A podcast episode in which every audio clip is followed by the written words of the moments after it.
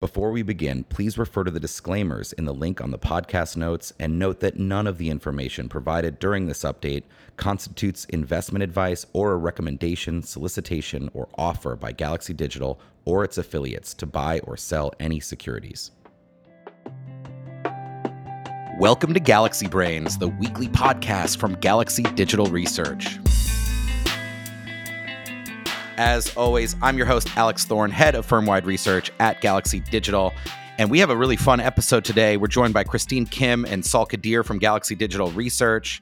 Um, and we've got our friend Beimnet Abebe from Galaxy Digital Trading to talk to us about markets. We're also joined by our friend Karim Helmy, former researcher at Galaxy Digital, um, also former data scientist at Coin Metrics. Um, Karim's joining us too. Um, and this is going to be a little bit more of like a sort of a roundtable episode. We got a couple things we want to talk about, but um, then I think we're just going to shoot the breeze and and and talk about markets and crypto, and uh, you know, uh, hopefully, hopefully, uh, it'll be exciting. Um, but let's kick it off as always. Beimnet, give us a little bit of a rundown uh, of of what markets look like from your seat, and um, I guess if anything is you know meaningfully changed from last week, the one thing I've seen that's changed is the people's everywhere. They're rioting. You've got the farmers in Holland blocking all the roads. You've got uh, strikes in Pakistan and, and disruptions in the U.S. airline industry. You've got riots in Ecuador and Chile, um, all mostly about food and, and energy prices. Going into a hot summer, I mean, it, it feels like um, something's going to have to give soon, particularly in Europe. But but take us back. What's it look like from your seat? Um, yeah, I mean, the volatility um, in the past week um, has been astonishing. Um, just this morning alone, um, you know, I was talking to you know our CEO Mike Novogratz, and you know, I think in an hour we, we had a 20 basis point move in, in front end interest rates on on basically next to nothing. Um, and so I think we're we're in a world where there's tremendous uncertainty with respect to central bank policy, with respect to geopolitics, um, with basically everything that that impacts people's you know everyday lives. Um, and that's what you've seen happen. I mean, like FX, you, have had you know multi-standard deviation moves in, in in eurodollar. I mean, that's like one of the least volatile currency pairs on the planet. Um, and so you know we live in a world of uncertainty, and it's become more uncertain since we last spoke, uh, given the, these these market moves and where sort of you know vol has gone to. Um, and the other thing I, I, want to point out, you know, is a big change week over week was um, you actually had crude prices come down pretty meaningfully. Right. I think last week when we were speaking, you know, I, I think crude was around 108 110 dollars a barrel, um, and as of you know today, I think it's in the, the the low 90s, and that's largely been a function of of um, sort of a repricing of, of growth expectations or a, a, higher a pricing in of higher probability of, of a recession, leading to a slowdown in, in consumer activity um, and and broader sort of sort of consumption. Um, and so, you know, energy prices are big. Increased volatility um, is big. Um, and then the the sort of third thing that I, I, I would want to stress is is that you know I think the market has gone sort of as far into the the recession sort of um, mindset as as it's been in all year. Um, if you look at sort of you know gauges for recession probabilities they've all started to, to tick higher and the commentary you're seeing from the markets community um, is, is, more embracing of, of the sort of recession narrative and that's what you've seen in terms of you know moves in, in bond markets and, and in you know financial markets. You know, one prime example is um, you know the the twos tens curve that has you know recently inverted, and historically, you know, curve inversion typically does lead to or does um, sort of lead um, recessions, and so you've had a lot of focus into you know what happens in the the recession scenario with respect to central bank policy, and most people yeah. think that recession will cause central bank policy to to be easier. Now, I'm just going to stop there. There's so much more to unpack. These are the craziest markets um, that I've ever seen. And speaking to folks that you know have been in the industry for several decades now, um, markets are about as challenging as, as they've ever been. Yeah, it's a really wild time. I mean, one of one of the things I was looking at um, was Germany, um, the powerhouse of Europe, right? And it turns out their whole game really was get cheap gas from Russia to power their manufacturing and then export those goods abroad. Um, they don't have that gas anymore. Electricity prices on a forward basis are skyrocketing. Um, natural gas is up 700% there. Their economy minister said um, that the country is facing, quote, a Lehman Brothers like collapse due to the lack of power, literally the lack of electricity. Um, the euro is down 20%, its lowest yep. against the dollar since 2002. I, I just don't see. way to parity. Yeah, I don't see how um, Europe's policy to Russia can last ultimately, particularly once winter comes um, and they need this. You know, it's one thing if you can't produce as much. I mean, that definitely hurts your economy a lot. And um, yep. and but you know, if you can't heat homes, it feels like something's going to have to give on European policy to, towards Russia. Something's got to give for sure. Um, and right now, the the market's doing all the work. Like if you look at you know energy futures or um, you know anything that's forward based in terms of you know electrical consumption in, in Europe, like the, the, they're close to trend highs. You know, like you know limit up and stuff. So yes, you're you're fundamentally right. Something has to break. I don't think it's going to be the the West's relations with Russia, though. Yeah, um, I really do think that you know the, you're going to go into a market that is just going to bid up all the available energy that there is. You know, the, put simply, there, there's a shortage of, of molecules, and and uh, people are going to pay what whatever it takes to to heat their homes. Can't so, the devs do see... something about those molecules? Like, I mean, come on. Yeah, but what's really going to be interesting though is is the policy response. You know, if you're not going to respond geopolitics, right. Uh, you know, via geopolitics, you're going to respond, you know, via fiscal policy and monetary policy. Fiscally, you know, what these governments in Europe in particular are inclined to do is give people subsidies on on you know the energy costs or or vouchers, you know, whatever it may right. be, which you know again is only going to help i'm sorry hurt the inflation problem that right. we have but that's a policy response um, and then um, in terms of europe a big thing um, this week is sort of you know how the ecb is going to deal with fragmentation right like people you know don't want italian bonds but they'll take german bonds even though their economy you know is also you know struggling just because of you know the perceived right. safety and so you've seen spreads of these these instruments you know blow out and the, the ECB now has to, you know, talk about, you know, a facility or a program where they're going to manage the, those spreads when, when, it gets, you know, really extended. And so, you know, back to the, the point I made to, to, start, there's a lot of uncertainty. There's a lot of ways, you know, these things, this thing can go. Um, and there's like, you know, tons of random other variables like China reopening. Right now, you know, they've had, you know, struggles with, with COVID and seems like COVID cases are picking back up. You know, that's another sort of future source of energy consumption. You know, if they're back in line and everything's a go in China by by the winter, like it's going to be a tough winter. yeah. Um, yeah. And so, you know, I think you're in a world where where, where there's a, a, a lot of uncertainty and there's no clear answer. And what that leads people to do is just they you end up having a flight to quality. And what is that quality? It's the U.S. dollar, right? There's a reason, you know, we're almost at, at parity um, in the yeah. US dollar. They're going to go towards the, the most safest investments. Um, and, you know, you know, I wouldn't be want to be long European stocks. Uh, one one interesting tidbit. This is you know a little unrelated, but you know Ray Dalio has, has a huge short on in in uh, in European stocks that he just doubled down on. Wow. You know, after his fund return, you know, their flagship fund returned, you know, the 32% in the, the first half of the year. So, wow. you know, my outlook for Europe is is not good. Um, and I think the the easiest trades are just you know quality, um, and that's U.S. assets and U.S. dollar. Yeah, the dollar is powerful um, unless you need to buy things like consumer goods with it. But if you want to buy investments with it, it's yep. You know, every all investments look great against the dollar right now.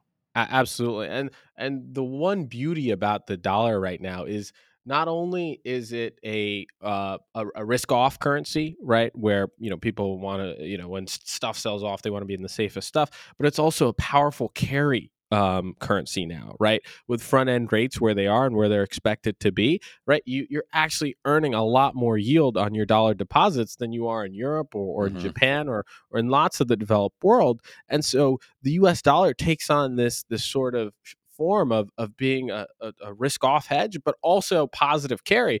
And and this is like sort of counterintuitive, where it's like, okay, if it's a risk off hedge, you, you don't expect it to, to actually pay you money when you're, you're, you're sitting on it, but you're in that weird scenario.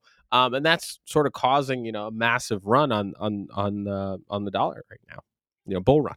Bim, what do you think about the run away from like dollar backed stablecoins and crypto? Do you feel like there's still going to be a resurgence back to demand for dollars in the form of stablecoins in our crypto industry? Or do you think even that all of crypto is kind of going to continue to to see like a decrease in activity in the midst of this this more global macro perspective of, of recession? That is a great question, Christine. So I believe the, the two most powerful forces in, in markets are one, regulation, right? If the government tells me I can't buy it, I'm not going to buy it. Two is is interest rates.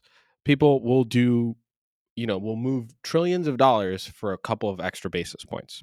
Right now, what the problem you have in, in crypto and, and crypto stable adoption, at least in my head, is that I can earn more on my T bills, you know, out three months than I can in a lot of DeFi, right? What reason do I have to go into USDC when like the the term USDC levels that you know you can you know lend to to Circle to um, aren't even competitive with like three month T bills, mm-hmm. right? So I think the the flow of money is going to be dependent on on sort of relative interest rates, and and that's historically how FX is traded. So if you think about USD as as a, uh, a, USDC as a currency pair versus USD, I think the movement between USD and USDC is is going to be a function of of you know uh, projected returns, right?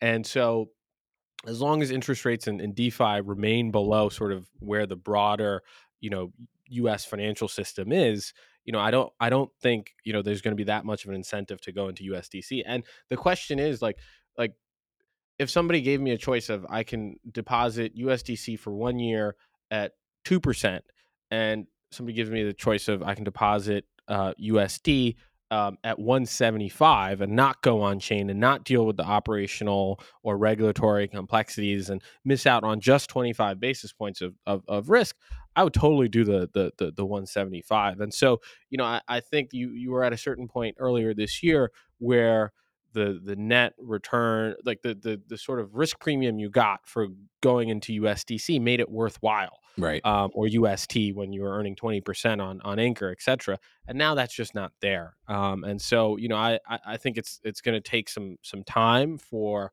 um, you know that that balance to to sort of recalibrate itself Awesome. Thanks, Beimnet, for uh, the the insights as always on the market. Um, okay, let's talk about this weird thing, Artifact. Uh, probably, no offense to these guys, maybe the worst named startup in all of crypto. one of them, because it's called Artifact, but it's R T RFK, artifact, or yeah. FKT, RTFKT.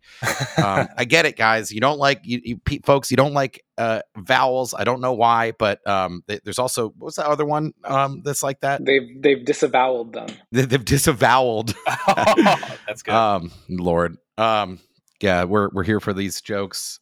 Um, so I, I, guess Artifact they're they they are the issuer of one of the biggest NFT uh, collections, but they're they're doing something. This is another thing in our series of uh, the NFT tech and ownership stack, right? So yeah. what, what do they do? They did something. Oh, yeah, yeah. It's your favorite topic, Alex. Uh, so just to catch people up a bit, Artifact. Think of them as like a competitor to Yuga Labs, because they own this collection or they had this public mint for this collection called Clone X the mint was in November. Two ETH mint sold out really quickly, just like all the others. Uh, now this collection's it's a blue chip, so it's number five in terms of market cap, and it's the number one non-Yuga NFT collection. So they're kind of a, a big deal, very popular. They the company Artifact got acquired by Nike late last year because they probably saw a lot of promise with this. Uh, the difference with, with this approach to NFTs and, and their spin on it is all the collections are they're not 2D PFPs, they are 3D renditions of an avatar with a bunch of random traits. And um, they, at the very start, created these NFTs such that they will integrate seamlessly into the metaverse. In other words, uh, these NFTs were created with 3D files that are compatible with Unity, with all these other gaming engines. Uh, that was kind of their, their differentiator. And they, in November, also collabed with this really popular artist, Murakami. So that's the background. What happened? Uh, basically, a couple days ago, Artifact uh, said, "Hey, CloneX owners, if you own a CloneX, we're going to give you all the 3D files straight up, and you could integrate it in your application however you want, and have basically your avatar locomote in the metaverse. You know, they can move around. It's like full access. You can program with it, and we're going to give you what they call full commercial light, uh, rights over your NFTs. Red flag, red flag, full commercial rights. That I don't know. Is that a thing? What is that? Oh no, yes, very much a red flag. I did a bit of perusing around the legal docs, and, and I found some uh, some interesting things. Uh, one is right off the bat, it, it's called a limited, non-transferable, non-sublicensable, except for an exception section, non-exclusive license solely for personal, non-commercial purposes. oh wow! Um, so full commercial rights meaning no commercial rights? I'm um, confused. Um, yeah, so th- that's the thing. There is an exception, and it's called the CloneX commercialization eligibility form. It's a type form. Oh, okay. And they get to say yes or no. And if you are a CloneX holder with no Murakami traits, by the way, which is another weird complication, and you make less than 40 million in annual revenue or have or and have less than 1500 employees, and if they approve you, then you can commercialize it. And you're considered oh, wow. an approved partner. so you can if you own the NFT, you can ask them for yes approve permission to use it yes okay and okay. the best part is at any time they can if you breach any obligation at any point in time they could pull your rights but also any application that integrates with you will be breaking the law and so they could pull like the the code i guess that, that the application uh, is using. this is the problem like this is first of all it's clearly marketing this type of announcement if that's yeah. the restrictive nature of the license but like who's going to build into a video game which i think is probably like the clear idea they're giving you unity yes. files right? It's for building yeah. into the metaverse or video game. Yes. Who's going to build something that can be revoked by a third party at any time? Exactly. it's crazy exactly like like one like interesting example we could kind of walk through is like oh i have a clone x I, and fortnite who has a team of game developers who can actually make use of this file like right. it's very hard to do game dev maybe they would like say oh if you just say yes we'll make your avatar for you you, you can't even do that because they probably right. you, wouldn't you, be approved you, you just upload your Unity file for your Clone X. Like we make a little facility on our Fortnite website that lets you upload the file, and you know, in like a month, like it'll be available as a character for you to play with in the game, right? Like seems pretty right. solid idea, right? And that idea will not work here because like it's not it's not allowed. That's like the only good idea that I've heard for licensing your NFT stuff into the metaverse. I don't, I don't. It's this stuff this is a hobby horse of mine for sure but like i, I want to see this changed like let people. And like the exact a clause in this agreement that precludes that from happening is you may only grant a sub license of your license, which is what you're effectively are doing with this Fortnite example, if they are an authorized platform. But that we went through those conditions. You have to be a company that's making know, only forty million or less, and it's it's small. Certainly, Epic Games is not is is too too uh, revenue uh, generative to to yeah. qualify. Yeah, or, or, or imagine like a Disney or something like that. Like yeah. you know, none of these would, a, would fall under. Yeah. It's not even just this this commercial license that you talked about saw with these restrictive properties i think um, in a prior episode we were talking about how even the licenses that are given out by yuga labs over CryptoPunks and Bored Apes those also can be revoked at any point. So even if you right. are using it to say build a restaurant or uh, build a, a, sneaker, Yuga Labs like a TV a, show. Yuga Labs as a company could take that away at any point. Right. Yeah. Yeah. And yet people are still doing it. Something's got to give on this. Um, for these things to really like really really realize this dream that NFT people are are you know believe so much in Right. It, it feels so Web two esque in terms of like the legal uh, framework they're putting. It's overly onerous. Like, yeah, basically can't do anything unless I'm a god tier developer and I could whip up a nice metaverse app app and like locomote my own only my own NFT. By the way, I can't do it yeah, for anyone bet, else. And you better not make too much money, by the way, either. I can only make up to forty million, and then oh, all bets are off. Yeah, it's like wow. Good I God. wonder uh, that all that to say, people are doing interesting stuff. I mean, they're and not just for this, by the way, but for other yeah. NFTs, um, making cool art, animating their NFTs, things like totally. that. Totally. I mean, it seems like that's what's going to happen. Um, if that, that's basically what you can do with this is if I own a Clone X and I'm a 3D artist or like you know developer of some kind gaming developer then for fun on the side i can put my nft into like home videos or something right? Like that you can do. It's going to result in some cool like art and usage but like not at the meaningful scale that we that Yeah. that, that we really want nfts to be used for one day. Hundred percent, hundred percent. it's annoying. Because it's about, at least for me, like one of the most critical reasons why I would buy Clone X is it's like why you'd buy a rare pair of Jordans. I want to signal something, especially because they're owned by Nike, and you know that as time goes on, maybe more people will know this collection. I want to signal it in a very public setting, like a Fortnite game. I don't want to just signal it on my you know sandboxed application or whatever gets approved.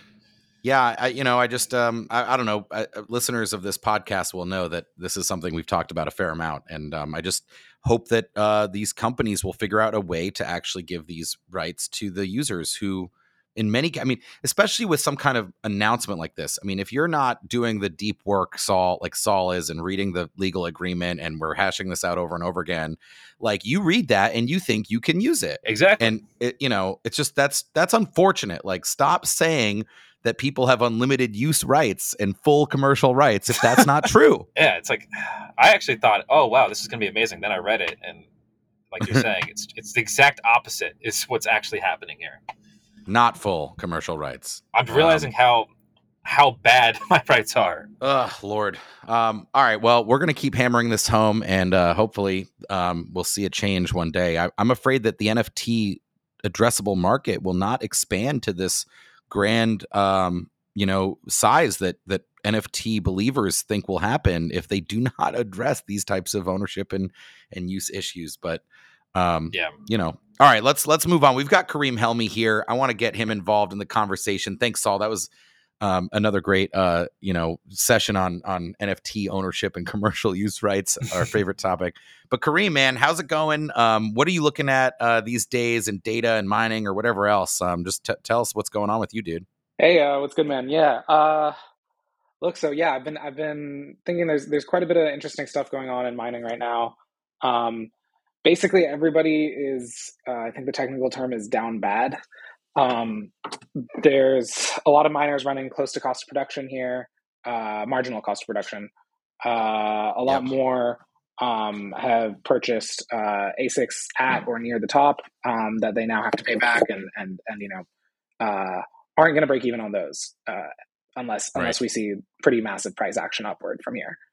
Um, yeah, on the on the data side, I've been working on some stuff around hardware fingerprinting. Um, so this has kind of been my uh, you know my my my go to uh, data work. Um, so the idea is you want to know uh, what types of hardware are mining on the Bitcoin network. Um, what what types of machines are people using? yeah you pioneered this you were one of the pioneers of this uh, form of analysis of the network right analyzing um, patterns in in mined blocks uh, to identify um, which hardware was used to mine it and, and thereby come up with a market share estimate for bitcoin mining manufacturers Yeah, yeah. It's all it's all um, indirect based on network data, um, but uh, you can pretty much just use the distribution of nonces on the network to uh, uh, get a rough idea of of what types of hardware people are using because the uh, the different types of hardware don't actually sample uh, nonces uniformly, and so they all leave a little pattern. Um, and yeah, I mean, what we're seeing now is uh, uh, almost 60%, and, and all of these numbers are preliminary, but almost 60% of uh, miners are running um, S19 or S19J Pro uh, generation ASICs. Um, that's pretty insane. This is this is all like pretty cutting edge stuff. Um, mm-hmm. and this is this is uh, I think for one says that Bitmain's dominance has just grown like pretty outsized. Uh, it- Wow. it- all, I mean, it's the meme, always has been, right? But uh, uh, it's cool that we can track this now. Um, number i mean two, we thought microbt was going to really like step in with like a lot of market share at some point people love those m20s WhatsMiners um, but i mean uh, everybody who can get their hands on, uh, not everybody, but most people who can get their hands on uh, MicroBT machine would prefer to use it. MicroBT just had a lot of uh, problems getting their machines out the door um, Mhm. when uh, they, they had they had manufacturing issues at at, at their uh, Samsung uh, foundry. got it Um, so they were I, as far as I remember, they were not able to get the allocation that they wanted uh, during the global Yep. chip shortage. Now, um, the other thing is that the the S19J Pro and, and that generation is slightly more efficient than the M30S plus plus, but but it's largely just an availability issue. Um, Got it. So uh, yeah, that's that's pretty much what we're seeing on that side. Uh, there's that. There's a lot of miners liquidating funds. Um, Core Scientific just announced that they were uh, uh, selling a decent amount of Bitcoin. I think that was yesterday. Uh, Yeah, it was like 80% or something of their holdings. Yeah. yeah, it was um, it was seven thousand two hundred and two bitcoins. Um, at It's a lot. it's a lot of that's a lot of Bitcoin. Um, and they're not alone on that, right? Like like uh, uh, Core is a really clean shop. They're they're they're doing pretty much everything right that you can be doing right. Uh, the the market's just rough right now. Um, and and and especially uh, this is I think especially notable when you're when you're kind of looking at like uh, a lot of these miners who who levered into these ASICs, right? So um, we've seen we've seen uh, quite a bit of refinancing uh, and and some general like broader market stress on um, ASIC backed loans. Uh, that's all just natural, right? Like like we've also seen a lot on on on Bitcoin backed loans. Uh, when price goes down, the value of the collateral degrades, and and and uh, you know the the lender is is is kind of stuck uh, uh, having to liquidate the miner or or figure out some alternative financing plan. Um, so I would say like that's that's probably the biggest theme of the market these days is just is just you know it's down, and miners are miners are pretty hurt there. I think the more technical term for market is down is now that we're down in Goblin Town. This is a, a new terminology, Town, Karim, yeah. that you got to get with the times on. I'm sorry, but this is, we're adding new lingo now to the crypto vocabulary. Um, but it's really cool to hear Down the, tremendous. the, the 60% figure. I mean, do you think that that figure will get a lot higher as um, the markets continue to kind of reach uh, reach for bottom because the idea is that um, less efficient miners will have to start um, capitulating. They won't be able to compete in this very competitive market. Um, so, do we expect that 60% figure to like reach as high to like 80 or 90% um, if we continue to see prices go go down for for Bitcoin? I think what's more likely to happen is just that the newest gen ASICs, so the the uh, S19 XP and the M50 uh, from MicroBT, um, are uh, going to eat a, a share of the market. Uh, those are starting to ship out roughly now um, in, in in in scale, um, and so I think that's going to be the thing to watch right now. Um, but totally, I, I definitely think like less efficient miners are going to be capitulating. Uh, there's been a lot of like listings for S9s on on the secondary marketplaces recently. Uh, people just dumping. Yeah. I saw I saw one where it was like uh, I think they were measuring it by gross weight instead of hash rate, and they were like, I have no idea how many of these work. Uh, some of them do for sure, but Yeah. uh, Literally, like them, we've got we've got them us we've got we've got several tons of Antminer S9s uh That's hilarious. by the pound. Uh, Miners by the pound. So It's yeah, like a deli. definitely i mean I, there's still look there's still miners running less efficient equipment uh, in kind of these like fringe setups uh, where you're either you know not paying for power or or have some asymmetric edge. And i think like these these uh, older gen equipment they, they, they've gotten like a lifespan increase just from uh, the addition of like immersion and and and and and, and new firmware uh, like brains uh, which can give you a pretty substantial uplift. But uh, they're they're nearing end of life for sure. Hmm and even so the S17s have pretty much completely faded out uh, after uh, the ban in China. They, they they had a lot of issues around you know th- th- their failure rates and um, and also just uh, as as everything was getting moved over from from China to the U.S. Uh, they weren't worth the rack space that they took up, um, and so a lot of them ended up getting unplugged. So you're really seeing this like bifurcation where the only the only machines that are still like older gen machines that are still out there uh, are S9s, M20 generation WhatsMiners, M30 generation What's WhatsMiners, um, and and like the new n- newer. Uh, so sorry, the the newer M30 generation WhatsMiners and uh, uh, uh, the the new gen Antminers on the S19 and S19 uh, J Pro. It's just amazing to see Bitmain uh like dominating so much given that you know Jihan Wu and Micree and they made this huge bet on Bitcoin Cash back in 2017. They dumped in 2018, I think all or most of their Bitcoin for BCH. Ended up being, of course, a terrible trade.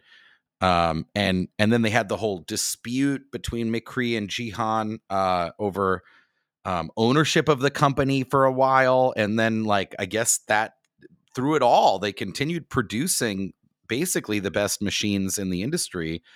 And now, I mean, just at 60% dominance or near it is just, that's a huge, huge piece of the market share.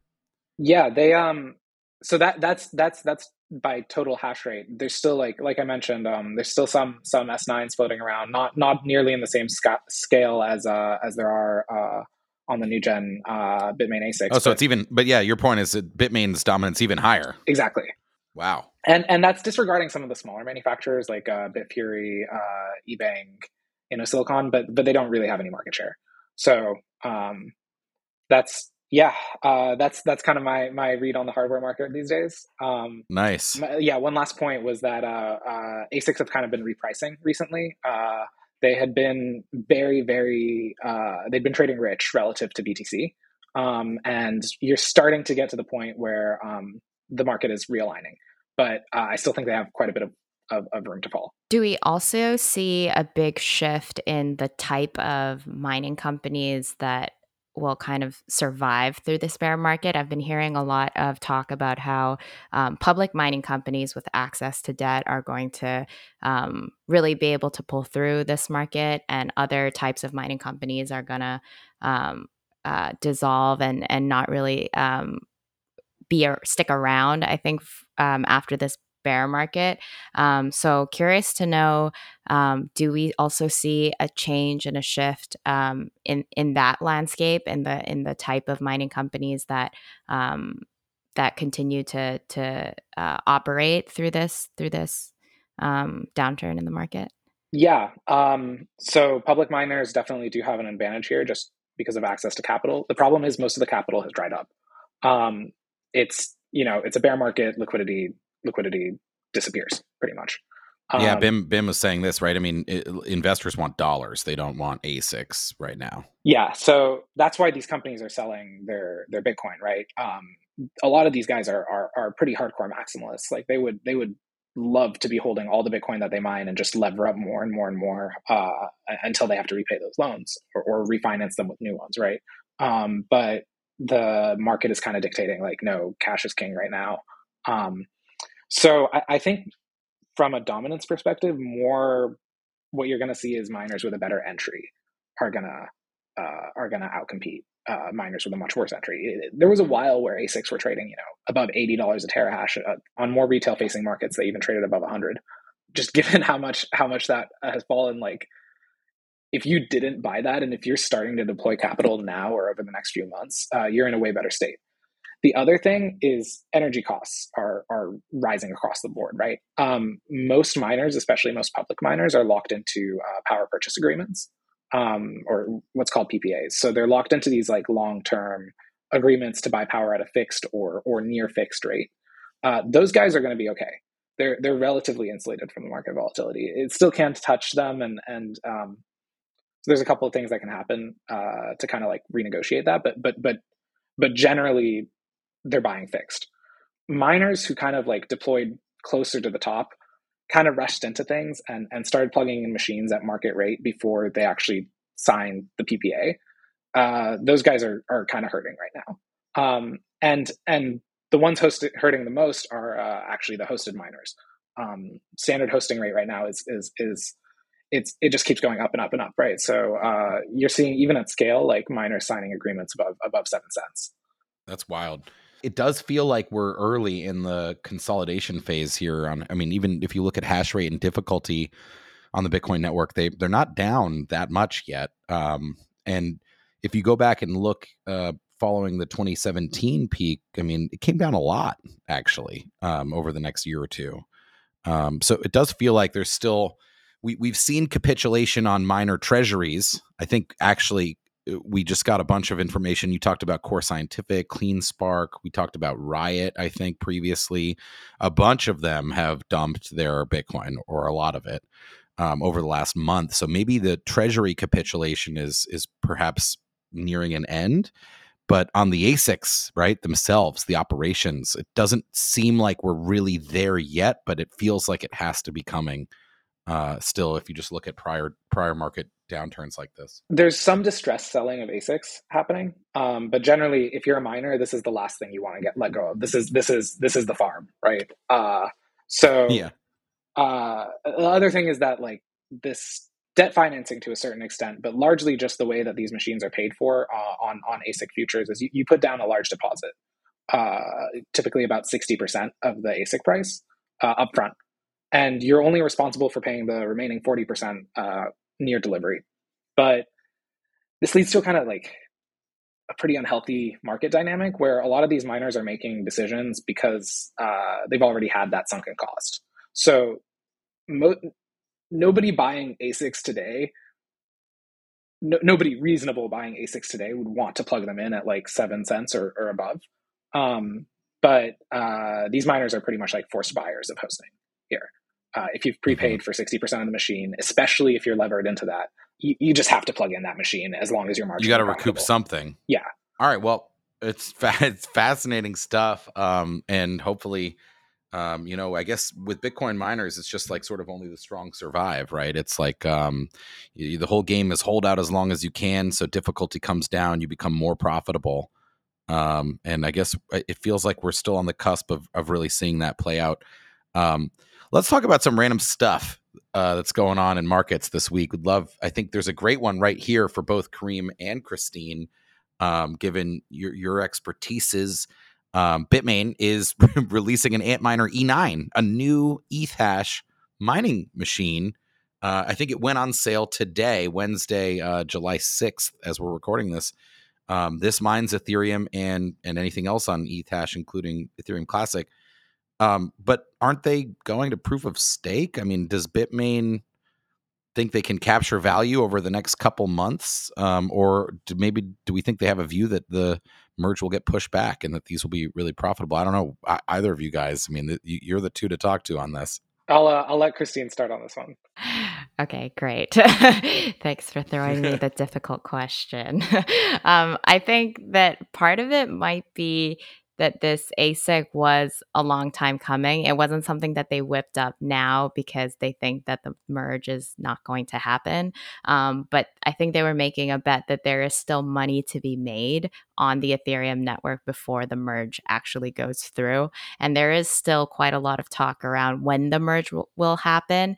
Um, and in the beginning of the year, there was talk about it happening in June, and then it was pushed back another two months with the difficulty bomb delay.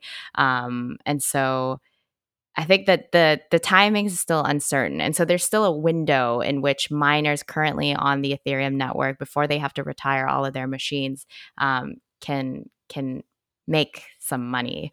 Um, and I think when there was like before this bear market, like earlier this year, the profitability of mining on Ethereum was extremely high. Um, and so it did make sense, I think, to even like ramp up your your mining operations on Ethereum because the price of ETH was rising. Um, I think right now that logic doesn't really make sense anymore because of how much mm-hmm. the, the price is tanking.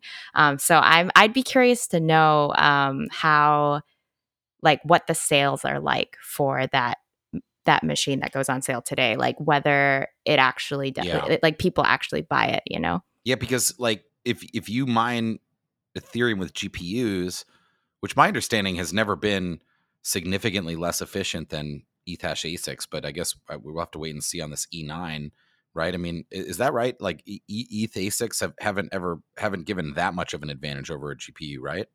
Um, I'm a little out of my depth here. My understanding is it's it's GPU miners can be efficient, uh, or sorry, can can be competitive, uh, and, and generally are competitive, but yeah. the ASICs are, are, are substantially more efficient. Because I mean, if you're ramping, oh, they are substantially. Because if you're ramping up like GPUs, then you know something, you know, the merge happens. You, you, maybe you can mine a different coin with them, or you can, you know, people always talk about video rendering or other use cases, machine learning, medical research that uses GPUs.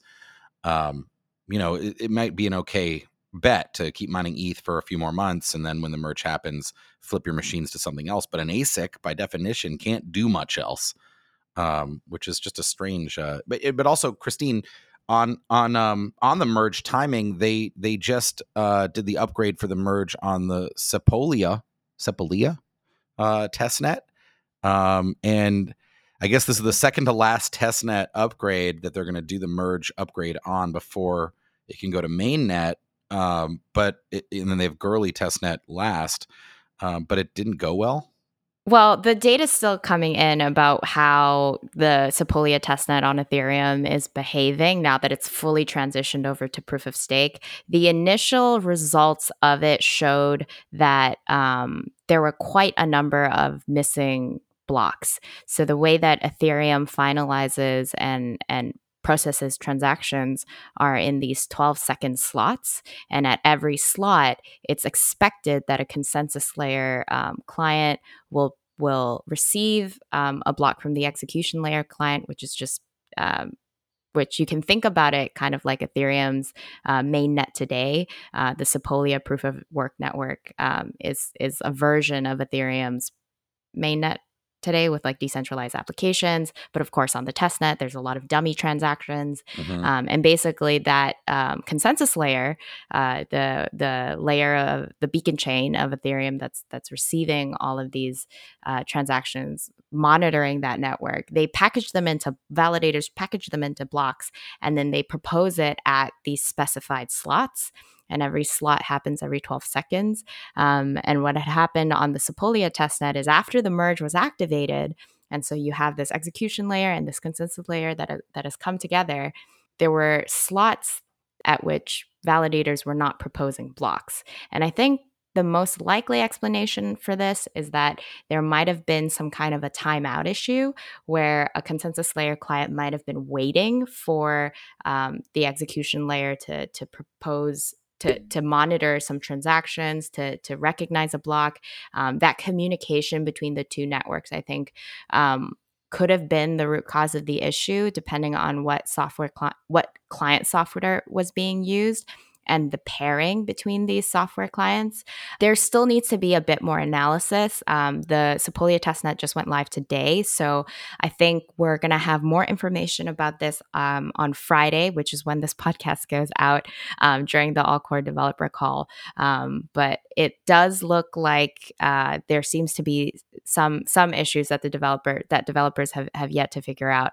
Um, so we'll see how how you know critical it is but um, to be clear, there are blocks being proposed, um, just not as many as as developers would like to see. Got it. So it could be an issue. Um, I guess if it is a big issue, though, um, and it may not be. Um, but yeah, I don't want to. It's too early to tell. This thing went live a few hours ago um, when we're recording on Wednesday, July sixth. But um, assuming that it is a big issue, which maybe you shouldn't assume, but if we assume that it is, you think that pushes back uh, expectations? I mean, would they have to re would they relaunch it on this test net, or would they take the learnings and then you think move forward onto the next test net? Yeah. So um, if anything, I think it would push back the Goerli testnet launch, which is supposed to be the final Ethereum testnet to launch the merge before mainnet. And Goerli is by far the most um, like Ethereum mainnet today. Sepolia has a very early genesis. Um, it hasn't been up and running as long as some of these other testnets like Goerli has been.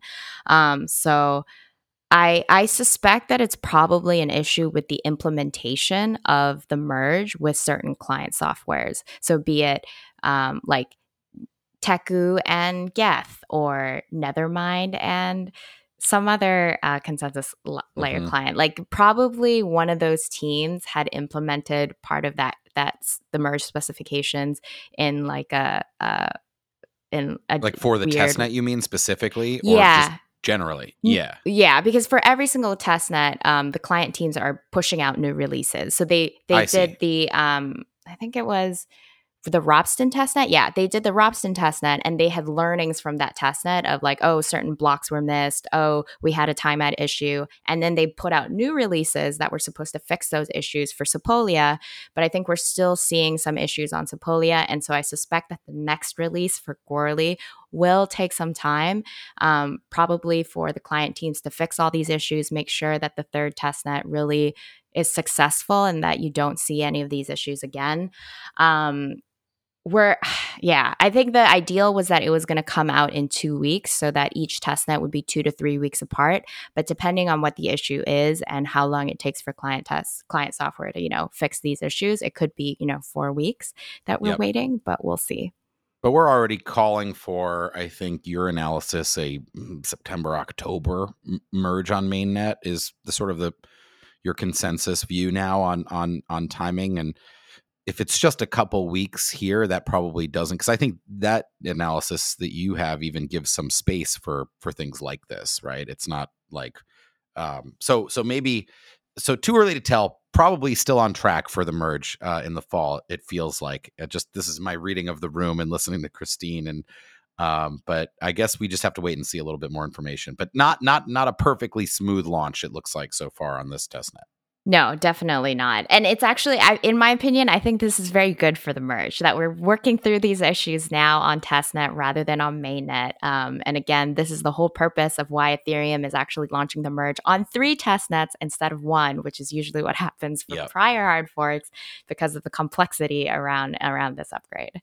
Just the last thing on uh on on this and and and how it ties into the E9 like th- this is the bet that miners have been making right? That there's going to be some sort of uh hold up on this. Yeah. Um so far uh everybody who has made that bet has has been made whole pretty much. Um if you know the, the the ethereum foundation has been has been saying that they're going to do this hard fork for for years. Um and there was a while where you could kind of see hash rate stalling out uh and then miners just called that bluff and hash rate has been escalating very fast since then. Uh, it's slowed a little bit recently. It's hard to tell whether that's due to the bear market or due to the merge actually like starting to look like it's going to uh, uh, become a reality. Um, but uh, yeah, I mean, especially if you're deploying new gen hardware and and you know you're you're you're uh, getting it at or near cost of production either by being Bitmain, which you know they've had the E9 actually for for prop purposes and or or, or, or, or by being like a close partner where you're uh, uh, getting you know preferential ac- access to this your break even time is going to be is going to be pretty short um, so it, it, it, it could potentially make sense you know there, there is a price where uh, a rational buyer would buy an e9 uh, even if it's going to get bricked soon enough Interesting.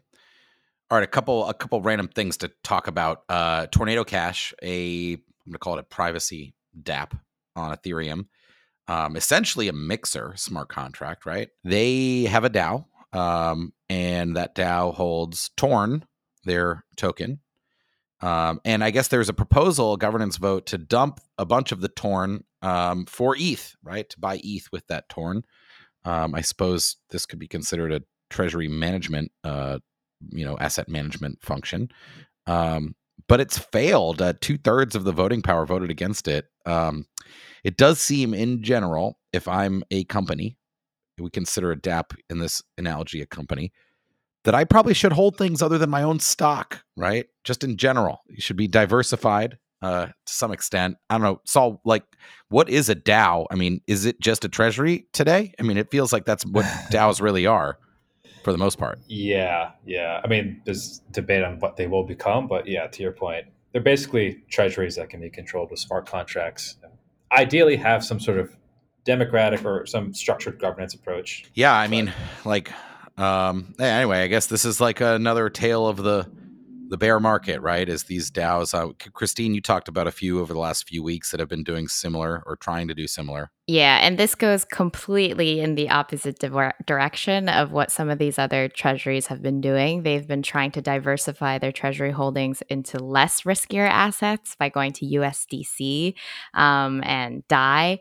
I think this vote of the Tornado Cash governance holders, like two thirds of them voting against this proposal to be like, no, no, no, we're not going to do ETH. ETH won't help us. Um, let's stick with Torn. I think is really like sticking to their guns, and it's kind of like a big. Um, it's kind of like an energy that I feel like with the Torn community that is similar to their perspective like they are a mixer that like tries to um, obfuscate transaction activity that happens on ethereum and so i think by them like it just shows a vote of confidence in like the protocol that they're building and and the the app the service that they provide to the users of ethereum potentially becoming more valuable um, even through this bear market so i i actually think it's quite it evokes like a very confident attitude i think of the of the tornado cash holders I think maybe also the holders don't want the torn prices to, you know, go down a lot when this Yeah. large pile of torn is dumped.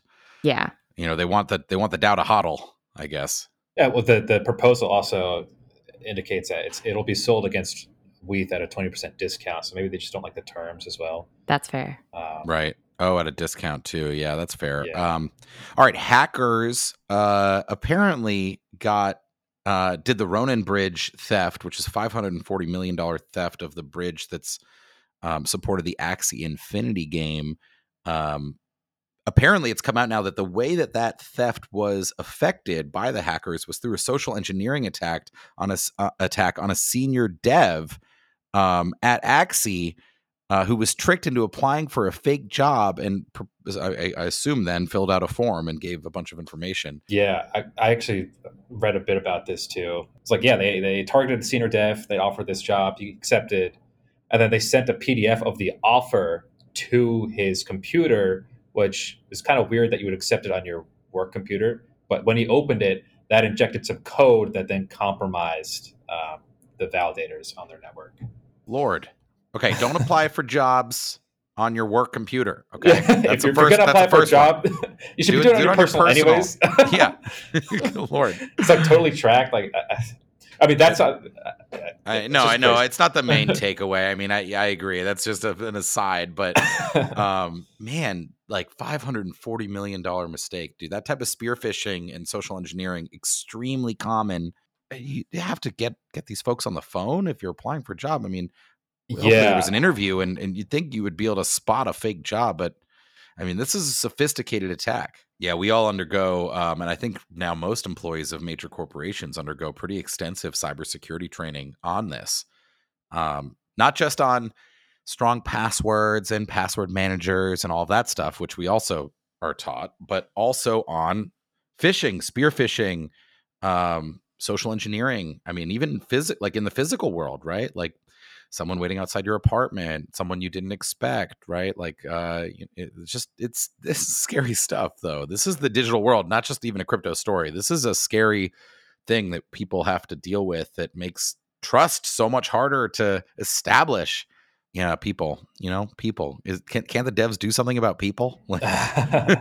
Can the devs do something about a drone with a wide angle camera flying to your window and seeing your screen? I don't know. oh lord, Or just get some blinds. that's that's like Black Mirror type stuff right there. Um, so Lord, all right, a couple other here. Uh, Polygon, the Ethereum sort of focused. I don't even know what to call it. Scaling Side chain, yeah. They got a side chain. They got they got a bunch of roll ups. They got an enterprise roll up. They got a bunch of stuff. Um, they are, I guess, I assume this is in the works longer um, because it's a an announcement that doesn't seem like you could whip it together in a week. But they're partnering with a phone, also a mobile phone, Yep. um, to bring NFTs to mobile devices and who knows what else. But um, the phone is called the Nothing Phone. I don't. yeah. It- It's like, dude, this who's is- on so, first? on the topic of terrible company names, this is high up there. It's the Yeah. company is called Nothing. It took me like Yeah. ten minutes to find their website. No, Nothing. no. But what's the name of the company though? that? That is the name of the company. The What name of the company is Nothing. Oh yeah. I, Oh, my I don't God. understand.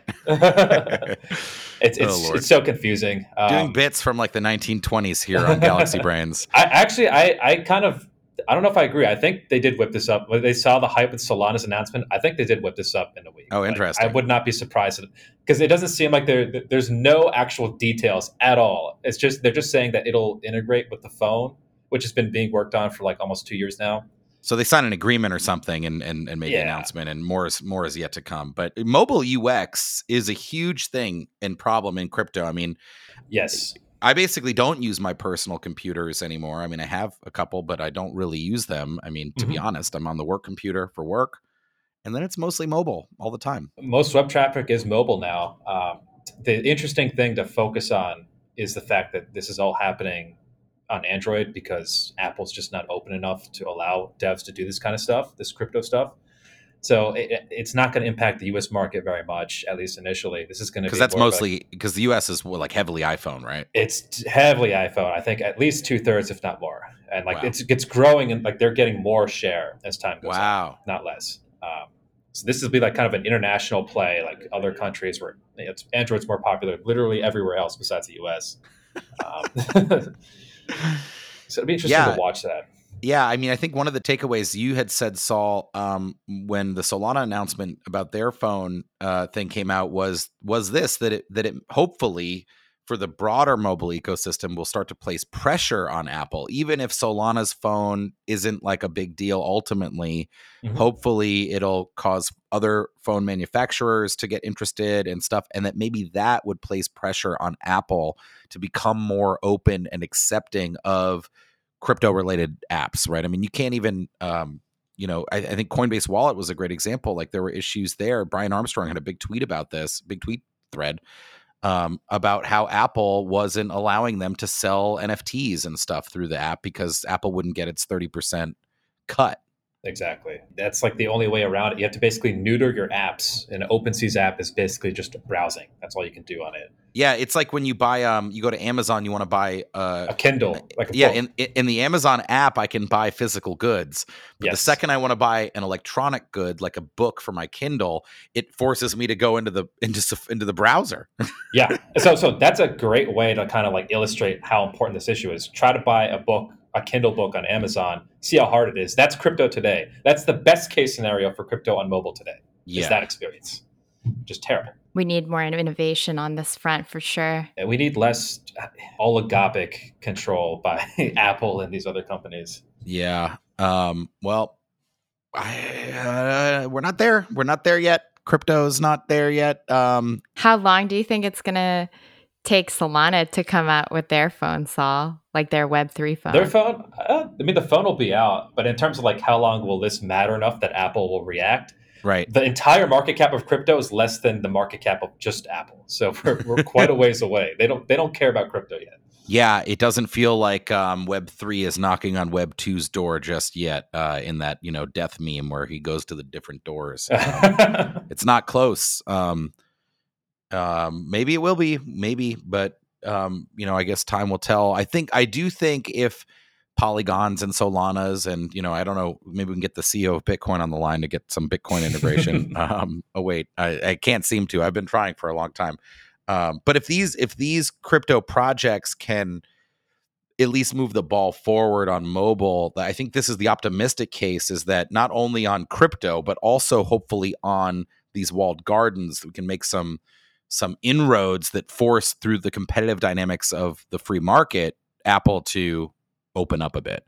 And um, you know, they had the suit with Epic Games over the same issue, and there's a whole bunch of stuff on this. It is it is an important important thing that needs to happen. I think ultimately for innovation to really flourish on mobile devices that hasn't happened.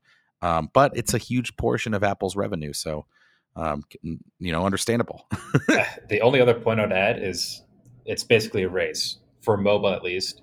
Will they adapt, or will the next evolution of mobile, which might be quote unquote metaverse stuff, whether it's wearables, headsets, will that just be open by nature and we'll just leapfrog this entire smartphone thing and just go right into natively uh, crypto enabled hardware devices that support that use case? That's what I'm interested in, in studying and learning more about.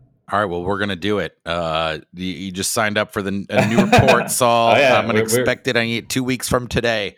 There you go. All right, yo, Finn, let's cue the uh let's cue the outro music. By the way, the good outro music, um, I'm not sure where we got it, but um if you folks are enjoying that music, uh it makes me very happy. Um and thanks, you know, we'll keep we'll keep covering some of the wacky stuff that's been happening in the in the bear market here. But thanks to Christine Kim, Sal Qadir, Beimnet Abebe from Galaxy Digital and our friend Karim Helmy uh, for joining um, and giving us those awesome insights uh, on the Bitcoin mining industry. Um, that's all we've got this week. Tune in next week. Uh, we'll be here, Galaxy Brains podcast. Thanks, everyone. Have a great weekend.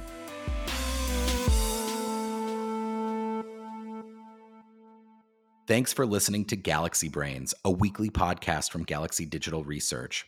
If you enjoyed this show, please rate, review, and subscribe wherever you get your podcasts. If you want to learn more about Galaxy Digital Research and what we work on, check us out on Twitter at GLXY Research and read our reports at galaxydigital.io slash research. Tune in next week for another episode. We'll see you next time.